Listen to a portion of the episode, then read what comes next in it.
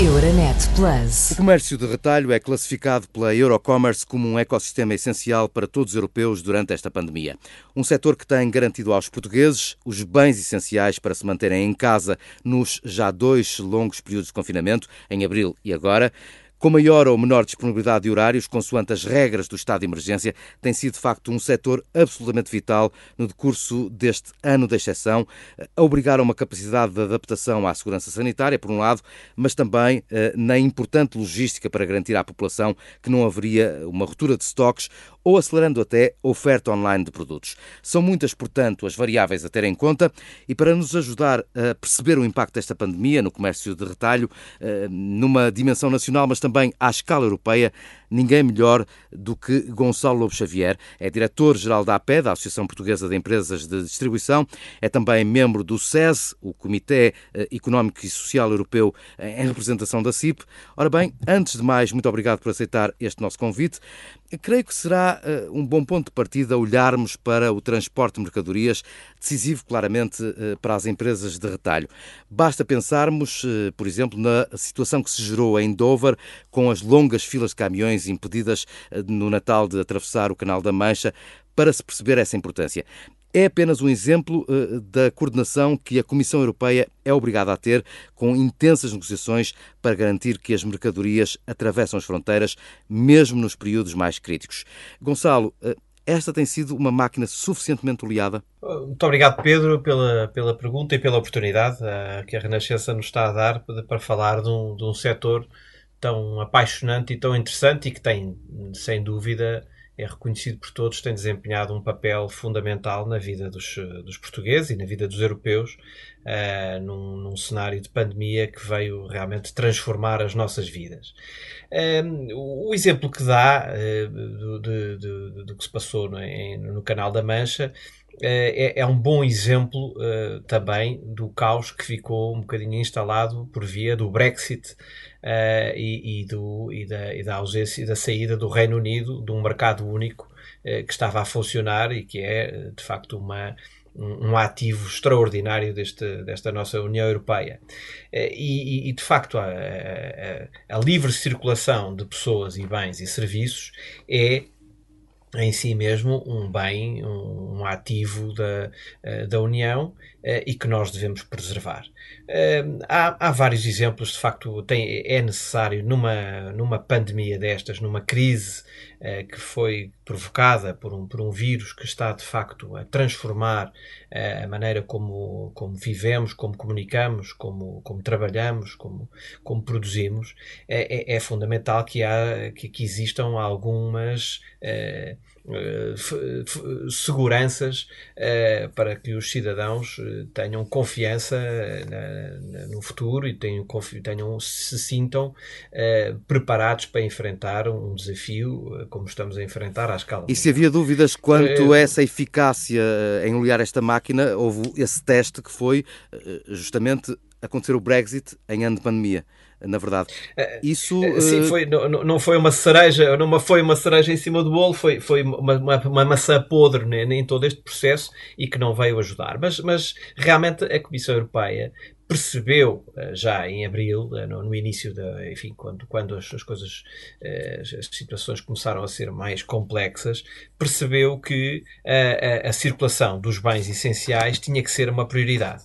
E por isso, em boa, em boa altura, se criaram as chamadas Green Lanes. A, a, a Presidente da Comissão uhum. Europeia, Ursula von der Leyen, criou estas Green Lanes que, para permitir precisamente que as mercadorias pudessem transitar eh, entre, entre os Estados-membros para que não, não houvesse falta de abastecimento de bens essenciais eh, e não estamos aqui só a falar de bens eh, alimentares.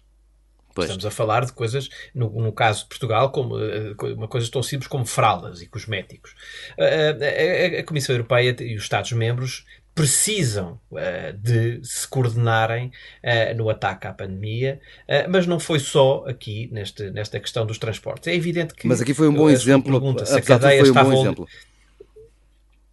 sim, foi um, é um belíssimo exemplo uh, do que é que pode ser feito e de que uh, uh, quando, quando há vontade política se resolvem problemas. É, é, é claro que a questão dos transportes, o Pedro perguntava se, se, a máquina estava oleada. transportando isto para, para a realidade portuguesa, houve, é, é, de saudar uma iniciativa uh, do Governo, em concreto do Ministério da Economia e da Secretaria de Estado do Comércio, que uh, em, em, abril criou uma comissão de acompanhamento uh, das, da, da, da, da, cadeia de abastecimento uh, da, da, da, atividade da distribuição.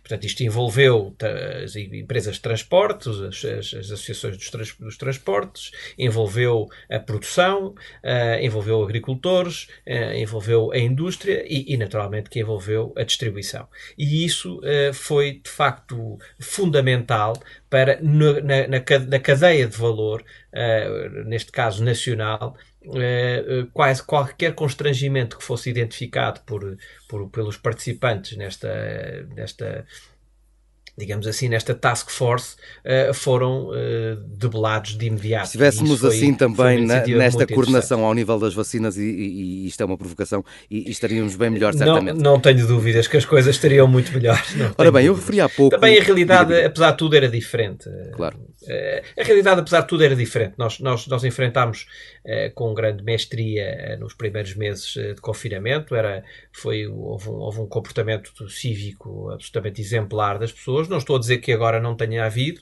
mas também já há um mas cansaço. estou a dizer que uh, já há, há, muito cansaço por parte das pessoas uhum. e por parte das empresas. Gonçalo, eu referi há pouco o conceito de ecossistema da distribuição, é assim classificado pelo Eurocommerce como essencial neste período pandémico. Antes de mais, importa dizer o que é o Eurocommerce, para quem nos está a ouvir, é formado no fundo, e corrige-me se, se, assim for, é, é, é formado pelo conjunto de associações que representam o setor da distribuição à escala europeia. O que lhe pergunto Exatamente. é se tem sido, de facto, um trabalho em rede.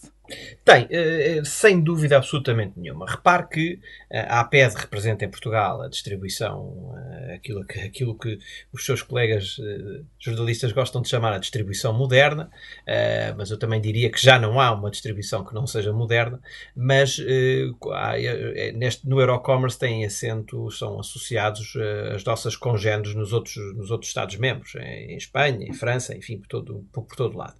E, e, e esta tem havido uma coordenação muito interessante, sobretudo por, eh, pela partilha de boas práticas, havendo um benchmark eh, muito regular entre, entre as associações, eh, porque, se se lembram, o pico dos, dos problemas que quando surgiu no início foi em Itália, tivemos também aqui e ali franjas de, de, de, de, problemas bastante graves em, em, França e no Reino Unido. E uh, nós em Portugal fomos de alguma maneira até bebendo uh, de, dos exemplos, dos bons exemplos que estávamos a receber dos nossos congêneres uh, europeus.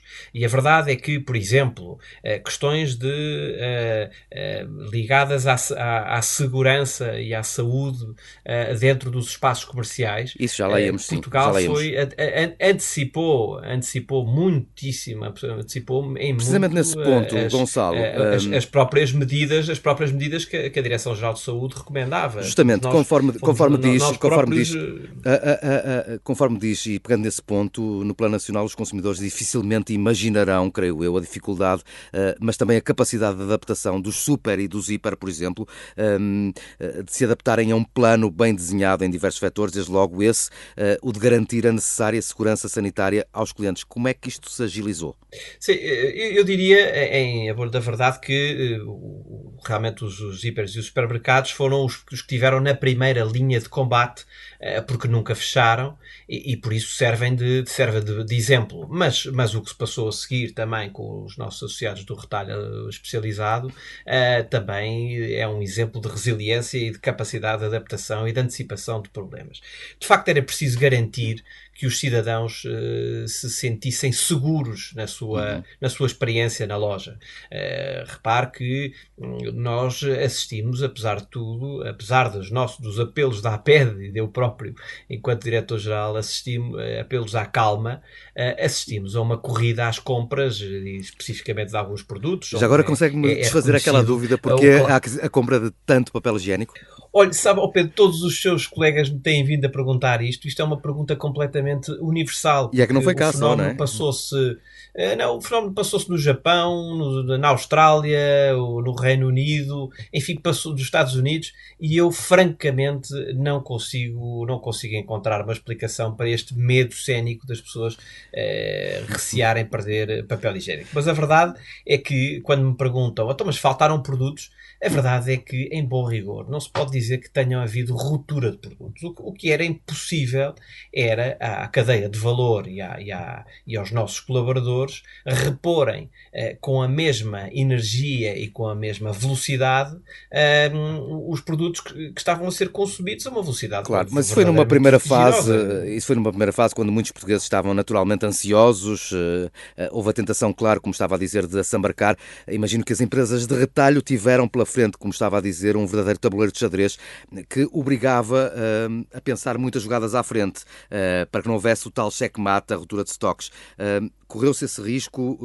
como é que foi como é que foi houve, esse processo? Como digo, como digo houve, houve de facto uma, uma, uma, cooperação enorme entre a, entre a indústria e a distribuição, entre a produção e a distribuição para, que, para evitar males maiores. É evidente que nós assistimos a prateleiras vazias, eh, mas repito, não era porque não tivéssemos material nos armazéns, era por, ou que a produção tivesse parado, era porque realmente eh, foi uma, uma procura inusitada eh, e nós não conseguíamos, do ponto, não estávamos preparados do ponto de vista logístico para, para repor em prateleira. Mas, mas, neste, mas, neste segundo confinamento, repito, os portugueses já estão expertos em, em confinamentos e, portanto, já não houve nada disso, não é? Completamente, não houve. Não não, não tivemos qualquer tipo de perturbação. Nós o que assistimos foi alguma, alguma perturbação nos fins de semana em que. Uh, em, uh, quando encerravam à uma da tarde. Numa má decisão do nosso sentido, quando as, as, lojas fechavam à uma da tarde. Isso foi uma má decisão do nosso ponto de vista. Sempre o dissemos, sempre o defendemos.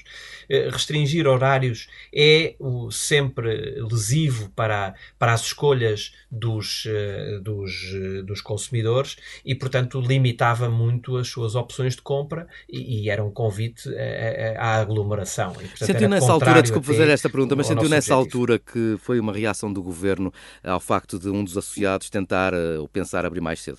Eh, não, não passa pela cabeça uma atitude uhum. dessas de um governo responsável. Não, não, não, não nos uhum. passa pela cabeça uma, uma Vamos então a outra variável, uh, não menos importante, claramente, uh, o comércio online. Já consegue ter uma ideia do crescimento do volume de compras internet, uh, pela internet no setor do retalho. É que imagino que isto fosse eh, uma área que vocês estivessem a pensar daqui a não muitos anos, certamente, está tudo a evoluir muito rapidamente, mas não no imediato uma, um, um crescimento tão volumoso do comércio online. É, é, é, muito interessante essa pergunta que nós tínhamos à PEDEM no início de 2020, antes da pandemia de começar, nós tínhamos feito um trabalho muito interessante sobre, uh, sobre o comércio eletrónico em Portugal, quais é que eram os, os, os, as grandes dificuldades para o do comércio eletrónico em Portugal. E uh, as compras online, por exemplo, do retalho alimentar, representavam cerca de 4% da total da faturação. E no retalho especializado representavam 8% uh, portanto, números de 2009, 2019, 8% do retalho especializado. Eu, eu, não tenho qualquer dose, ainda não conseguimos apurar, ainda não temos os resultados, estamos no princípio de fevereiro, mas em meados de fevereiro já os teremos, ainda não conseguimos uh, calcular e termos, não ter resultados uh, finais sobre o, o que é que se passou em termos do online, mas não temos qualquer dúvida que houve um crescimento exponencial. Repare que. Mas multiplicado por muitas vezes. primeiros meses eh, no princípio da pandemia, no, no, princípio do primeiro confinamento, estamos a falar de oito, oito vezes mais. Oito vezes mais, quer no alimentar, quer no, no especializado. Parece e, então que é um novo paradigma, não é? Irreversível eh, este comércio eletrónico. Não, completamente. Isso o online, o online entrou definitivamente nos, nos hábitos dos portugueses, eh, seja estejamos a falar de, de bens alimentares, estejamos a falar de outro, de outro tipo de bens. É, é evidente que ainda não são valores que permitam uh, que os negócios sejam sustentáveis uh, só com o online, ou, ou, que o online seja assim uma, uma, ainda uma grande fatia de leão uh, dos, da faturação que é necessária para sustentar um negócio. mas o que lhe posso dizer, posso dizer duas, duas questões que são, que são importantes. também nesse estudo, nós verificamos que uh, eh, 85% das compras online em Portugal, no ano 2019, uhum. eram feitas em plataformas internacionais. Isto é, só 15% é que eram em plataformas uh, nacionais. Uh, mais uma vez, não, não, não, não estaria. Não, não, acho que não vai ser difícil uh, dizer uhum. que estes, estes números vão ser, vão, vão, vão ser facilmente ultrapassados. Já quanto aos custos Mas, para, para, coisa... para, para, para, para o retalho, isto reduz drasticamente os custos? Não, não podemos ver apenas pelo, pelo, pelo prisma dos custos custos, porque eh, eu gostaria de explicar. As vantagens são conhecidas uma, para o consumidor, obviamente. Eh, naturalmente, mas, mas, mas há, há, aqui, houve aqui a necessidade de fazer um investimento muito grande, a larga escala, por parte dos operadores, para que, uh, quer, quer em plataformas, em hardware, quer em software, quer em pessoas. Uhum. Porque, uh, se, não sei se recordam, uh, os, espectadores, os, os, os, ouvintes da Renascença, que um, ehm, houve, ao princípio, de repente, se as pessoas se canalizaram todas para o online, evidentemente que os tempos de espera ehm, para um canal que estava com, habituado a um determinado débito, os tempos de espera, mesmo com a logística, com os transportes, não, foram, não foram muito agradáveis ao princípio. Uh, falámos de uma semana, quando as coisas hoje estão em dois, três dias, as entregas. Mas não se julgue que isto foi um fenómeno português, porque uh, no Reino Unido, esse gigante que é Tesco, uhum. ou mesmo há, nos Estados Unidos a Amazon, a Amazon teve que tiveram, a Tesco e a Amazon tiveram que eh, fazer um corte radical durante uns dias uh, do canal online para entrega de, de, groceries, porque simplesmente o sistema não estava preparado para, para aquele débito e, portanto, teve, teve, tiveram que fazer investimentos em, em, em, hardware e nas plataformas para poder dar claro. resposta. E o mesmo se passou em Portugal. Eu até diria que em Portugal a, a capacidade de resposta dos nossos, dos nossos operadores foi bastante mais célere uh, do que em muitos outros países uhum. com quem, uh, com quem medimos messas. Mas o online veio claramente para ficar, Pedro. Uh, continuamos a assistir uh, a um crescimento muito sustentado uh, e diria que houve um enorme esforço para que a cadeia logística e de transportes se adaptasse a estas necessidades. O Pedro falava dos custos. Os custos, de facto, do online uh, tendencialmente são, uh, são menores. Uh, mas é, é, uma operação ainda bastante delicada e é uma operação que ainda agora. Pelo menos até entrar se, nos carris, não é? Num, ainda agora vimos num estudo da DECO que o, o, cliente é cada vez mais exigente e é, eu diria, intransigente, no, no, no, muito mais intransigente no online. Uhum. Se há alguma coisa, se há uma falha, se há um produto que veio por engano, se há um atraso de umas horas, uh, o cliente, uh, o nível de insatisfação é, uh, e de intolerância é muito superior do que a uma falha em, em loja. Mas agora e, portanto, vamos, vamos, é, é, sempre, é sempre claro. um desafio enorme. Vamos então agora a responder bem. à loja propriamente dita, as compras na loja. Estou a ver aqui à minha frente um gráfico do Eurocommerce dizendo que o mês de abril foi absolutamente decisivo para o bem ou para o mal. Bateram-se recordes de compras em alguns produtos, sobretudo nos alimentares, com um crescimento na casa dos 20%, corrija-me se não foi assim, e, e, e para é outros verdade, foi é um mês verdadeiramente catastrófico, com um recuo de 60% a 80%. Gonçalo, como é que se dividem estes Isso. dois pratos da balança? Bom, é, é o, o, realmente é, é, é, muito difícil para nosso, os nossos associados do retalho especializado uh, estarem, terem estado tanto tempo de portas fechadas. Uh, e, e, por retalho especializado, para os, para os ouvintes perceberem, estamos a falar de uh, operador de moda, de, de, calçado, de mobiliário, de brinquedos, uh, de enfim, todos, toda essa gama de produtos que eh, foram considerados, eh, enfim, do ponto de vista legislativo, como não essenciais e que por isso que tiveram que encerrar portas. Eh, e, que, e, e, onde o canal online, apesar de ter crescido, manifestamente não foi suficiente para cobrir os custos da operação e para ter, e para ter os, uma, os negócios minimamente equilibrados. Por outro lado, o outro lado da moeda é o crescimento do retalho alimentar. As pessoas eh, confinadas em casa consumiram mais, consumiram melhor, consumiram outro tipo de produtos eh, e, e, foi necessário uma readaptação da cadeia logística para, para, para, como nós gostamos de dizer na APED, para continuar a alimentar Portugal. Agora, as medidas, eh, nós, nós sempre defendemos, nós sempre estivemos ao lado do governo naquilo que diz respeito a, a medidas de saúde pública nós eh, fomos eh, cumpridores, antecipámos mesmo eh, muitos, muitas das orientações da Direção-Geral de Saúde. Não fomos nós que aparecemos com os acrílicos muito antes eh, de sequer a, da, Direção-Geral de Saúde ter sugerido. Fomos nós que dotámos os nossos colaboradores de máscaras. Fomos nós que começámos a higienizar todo, todo o espaço e, a, e, a, e, a, promover a distância social. agora, é evidente que se isto foi uma, um sucesso uh, no retalho alimentar. Foi também a seguir um sucesso no retalho especializado. Mas há aqui uma grande diferença, é que o retalho especializado esteve mais de dois meses sem abrir portas.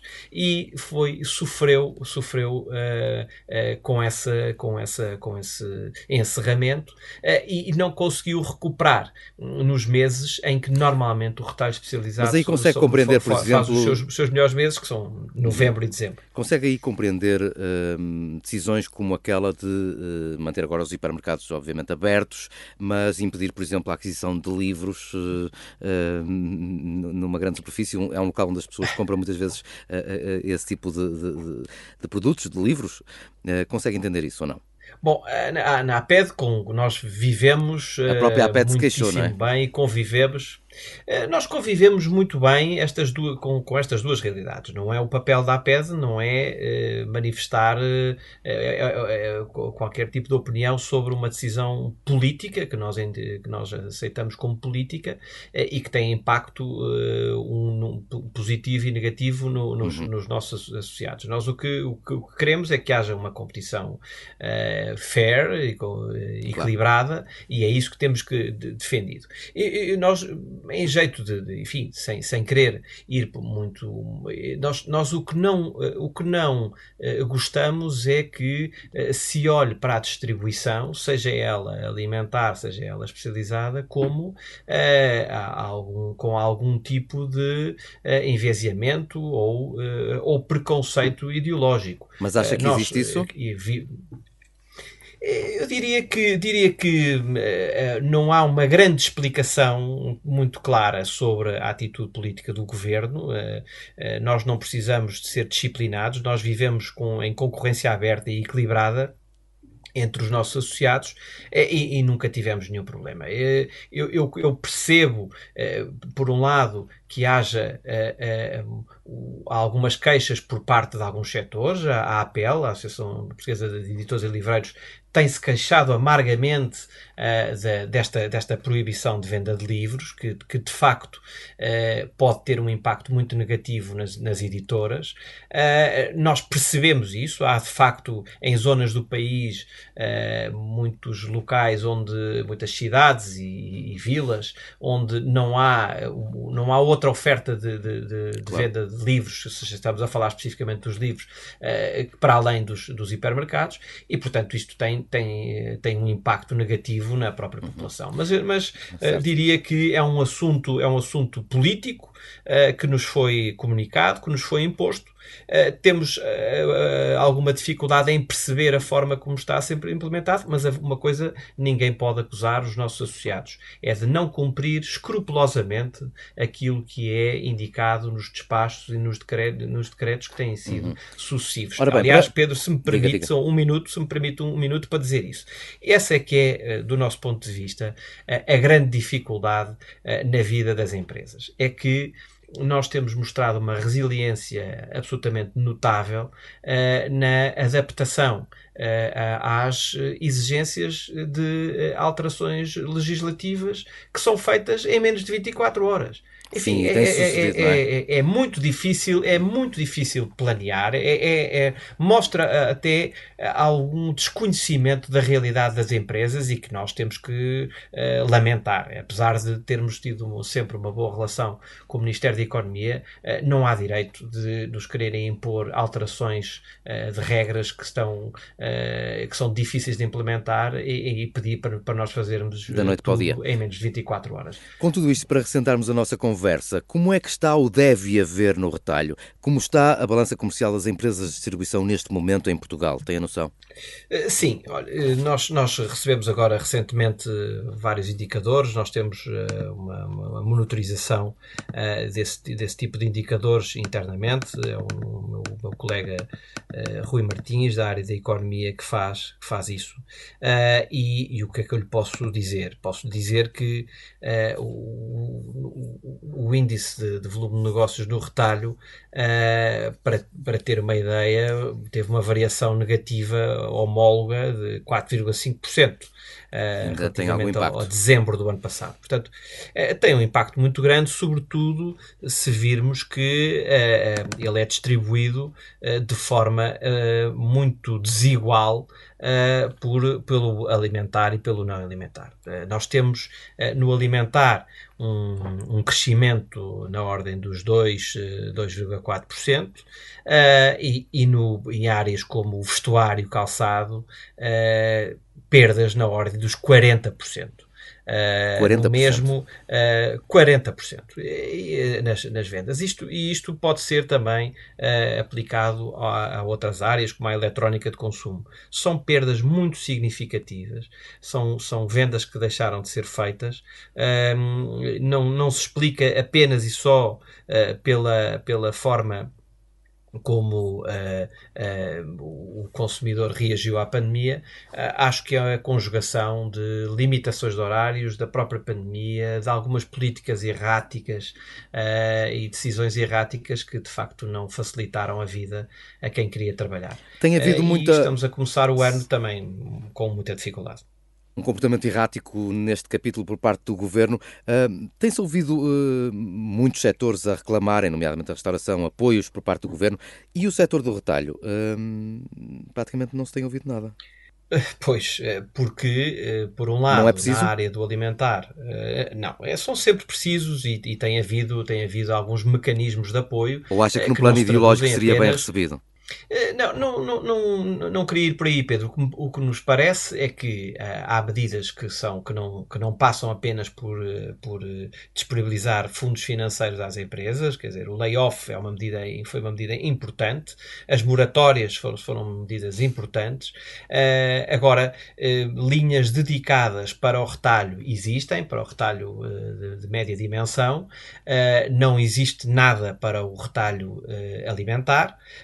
Eh, porque se invoca que, que estiveram, eh, que estiveram sempre com operações abertas, uhum. Eh, mas a verdade é que nós tivemos um ano difícil para todos e, e se repararmos, nós todos fizemos, independentemente da origem da, dos nossos negócios, tive, fizemos um investimento absolutamente brutal em equipamentos de proteção individual, em higienização das lojas, enfim, há, houve um investimento que é, é extraordinário e que nós pensamos que deva ser tido em conta uh, do ponto de vista fiscal na sua na majoração da majoração do, do, deste, deste investimento em sede de, de IRC e, aí achamos que pode haver uh, um benefício uh, uma compensação por, por este esforço que foi feito pelas empresas acho uhum. que isso está, pode estar em cima da mesa e no plano laboral Gonçalo falando dos empregos no setor que impacto tem tido esta pandemia para as empresas de distribuição em Portugal sendo como já sublinhou que este nunca, este setor nunca parou a atividade. Que dados é que dispõe neste momento? É, é um setor que tem, como, como saberão, tem 130, cerca de 130 mil colaboradores e em que 90 mil desses colaboradores são da área alimentar.